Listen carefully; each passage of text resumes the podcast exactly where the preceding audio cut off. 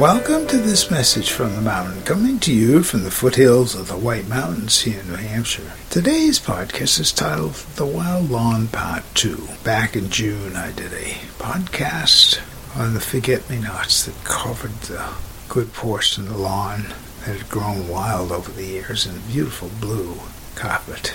And now I call it Wild Lawn Part 2.